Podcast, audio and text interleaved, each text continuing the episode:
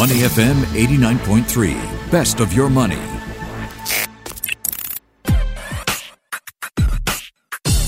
Money and Me on Your Money, only on Money FM 89.3.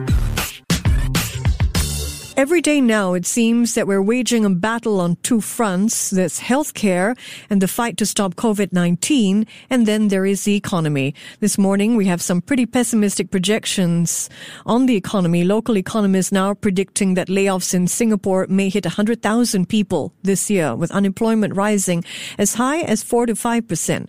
Joining me now to share his forecast is DBS senior economist Irvin Sia.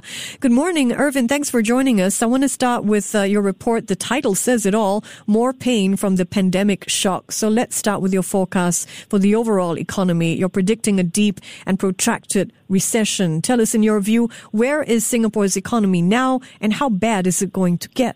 Well, the economy certainly is, very much weighted down by the impact of the COVID-19 pandemic, especially since the government introduced the circuit breaker in early February and now extended to 1st of June.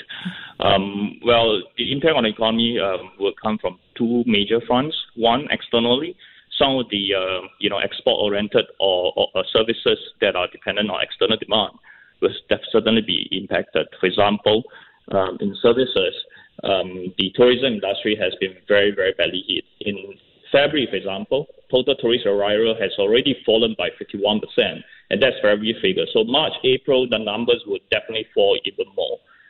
Domestically, some of the restrictive measures that the government has introduced will also impact many of the domestic-oriented services industry like F&B. F&B, in terms of sales, has already fallen by more than 30% in just February alone. So if you consider the circuit breaker in April, May, the numbers will definitely fall further down. The only within the overall retail sales index, the only segments that has picked up is the supermarket sales. So overall, from both perspectives, domestically and externally, the economy certainly has been badly impacted. We are expecting full year growth to basically register minus 5.7%. This will be more than twice as deep as the Asia financial crisis, where the economy contracted 2.2%. So this is definitely, as I call it, the darkest year in Singapore's, history since independence. Despite this, Irvin, your forecast for retrenchments is not as bad as some other economists. You're predicting about 45,000 jobs lost and an unemployment rate of 4.2%. Some economists are predicting rates that go as high as 5% for retrenchment rates. So which sectors and which types of workers are likely to be hardest hit? And why is your prediction seemingly less pessimistic than others? Well, I think we have to be clear with the definitions of job losses. In the official manpower statistics, there's no such terms as job losses. It's either retrenchment or unemployed. So essentially, every year when you have retrenchment, you add to the pool of unemployed. So as it is today, the overall unemployment rate is 2.3% as it is at the end of 2019. So this comes from a total workforce of 3.74 million people, so 2.3%. So this essentially means that there are already 86,000 residents who are unemployed. So I think what perhaps the numbers for some economists are higher is because they add the retrenchment figure to this of those who are already unemployed, at present. Right. So that's why you get a much bigger number.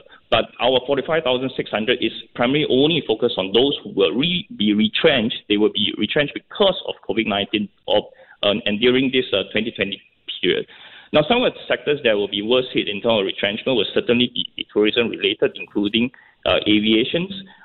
There will be some retrenchment coming from the retail sector as well, and also construction sector, because I think the circuit breaker, this 2-month circuit breaker, would have hit the construction industry, very deeply.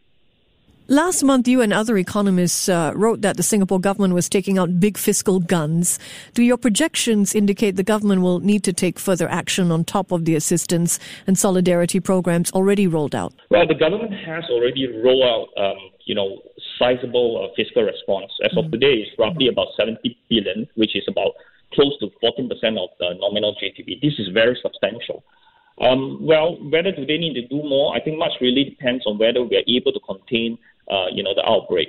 A lot really lies in the, how effective the circuit breaker is going to be.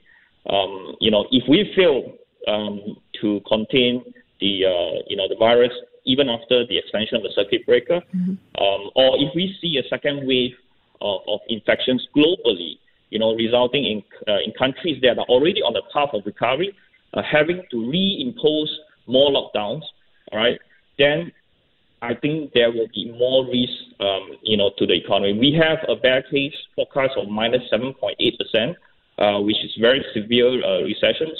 And if that kind of situation pans out, obviously the government would definitely have to do more. How long do you expect this downturn to last?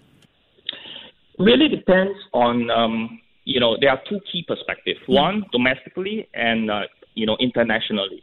So domestically, a lot, as I highlighted, really depends on how successful the, circuit breaker is going to be. If it gets extended, obviously, then, many companies will crumble. There'll be more job losses, and the extent of the contraction will be even deeper. So that's from a domestic perspective. From a global perspective, it is difficult to, basically pinpoint exactly where will be the turning point, because much really depends on how effective countries around the world are able to contain the outbreak in their own country. And that would take a long time.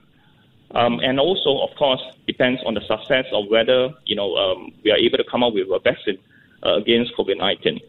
So still a big question marks in those areas. But I think one solution is that countries that are already successful in terms of containing the outbreak could consider gradually opening up their borders with one another. So this will allow the businesses' economic activities to pick up. But of course, this will have to be done very gradually, which is why we think that the recovery is going to be very tepid and probably very slow as well. Coming back to your projections of retrenchments potentially rising to 45,600 and the bigger picture of Singapore's economy, is there anything else that can be done to mitigate or even prevent such a sharp downturn? Well, I think in terms of much really depends on how we ease off on the circuit breaker measures, because I think many companies are now suffering because of the circuit breaker. If we are able to, take very calibrated easing in measures, I think it will definitely help, provide some relief to many companies. Of course, then the government has to also consider that if in the event that even after the circuit breakers, the easing is going to be done in a very slow pace, then there is definitely a need for more support measures, to provide more relief for companies, and to prevent, retrenchments, prevent job losses. Appreciate your time, Irvin. Thank you for joining us. Welcome. That's DBS Senior Economist Irvin Sia. Before acting on the information on Money FM, please consider if it's suitable for your own investment objectives, financial situation, and risk tolerance. To listen to more great interviews, download our podcasts at moneyfm893.sg or download the SPH Radio app available on Google Play or the App Store.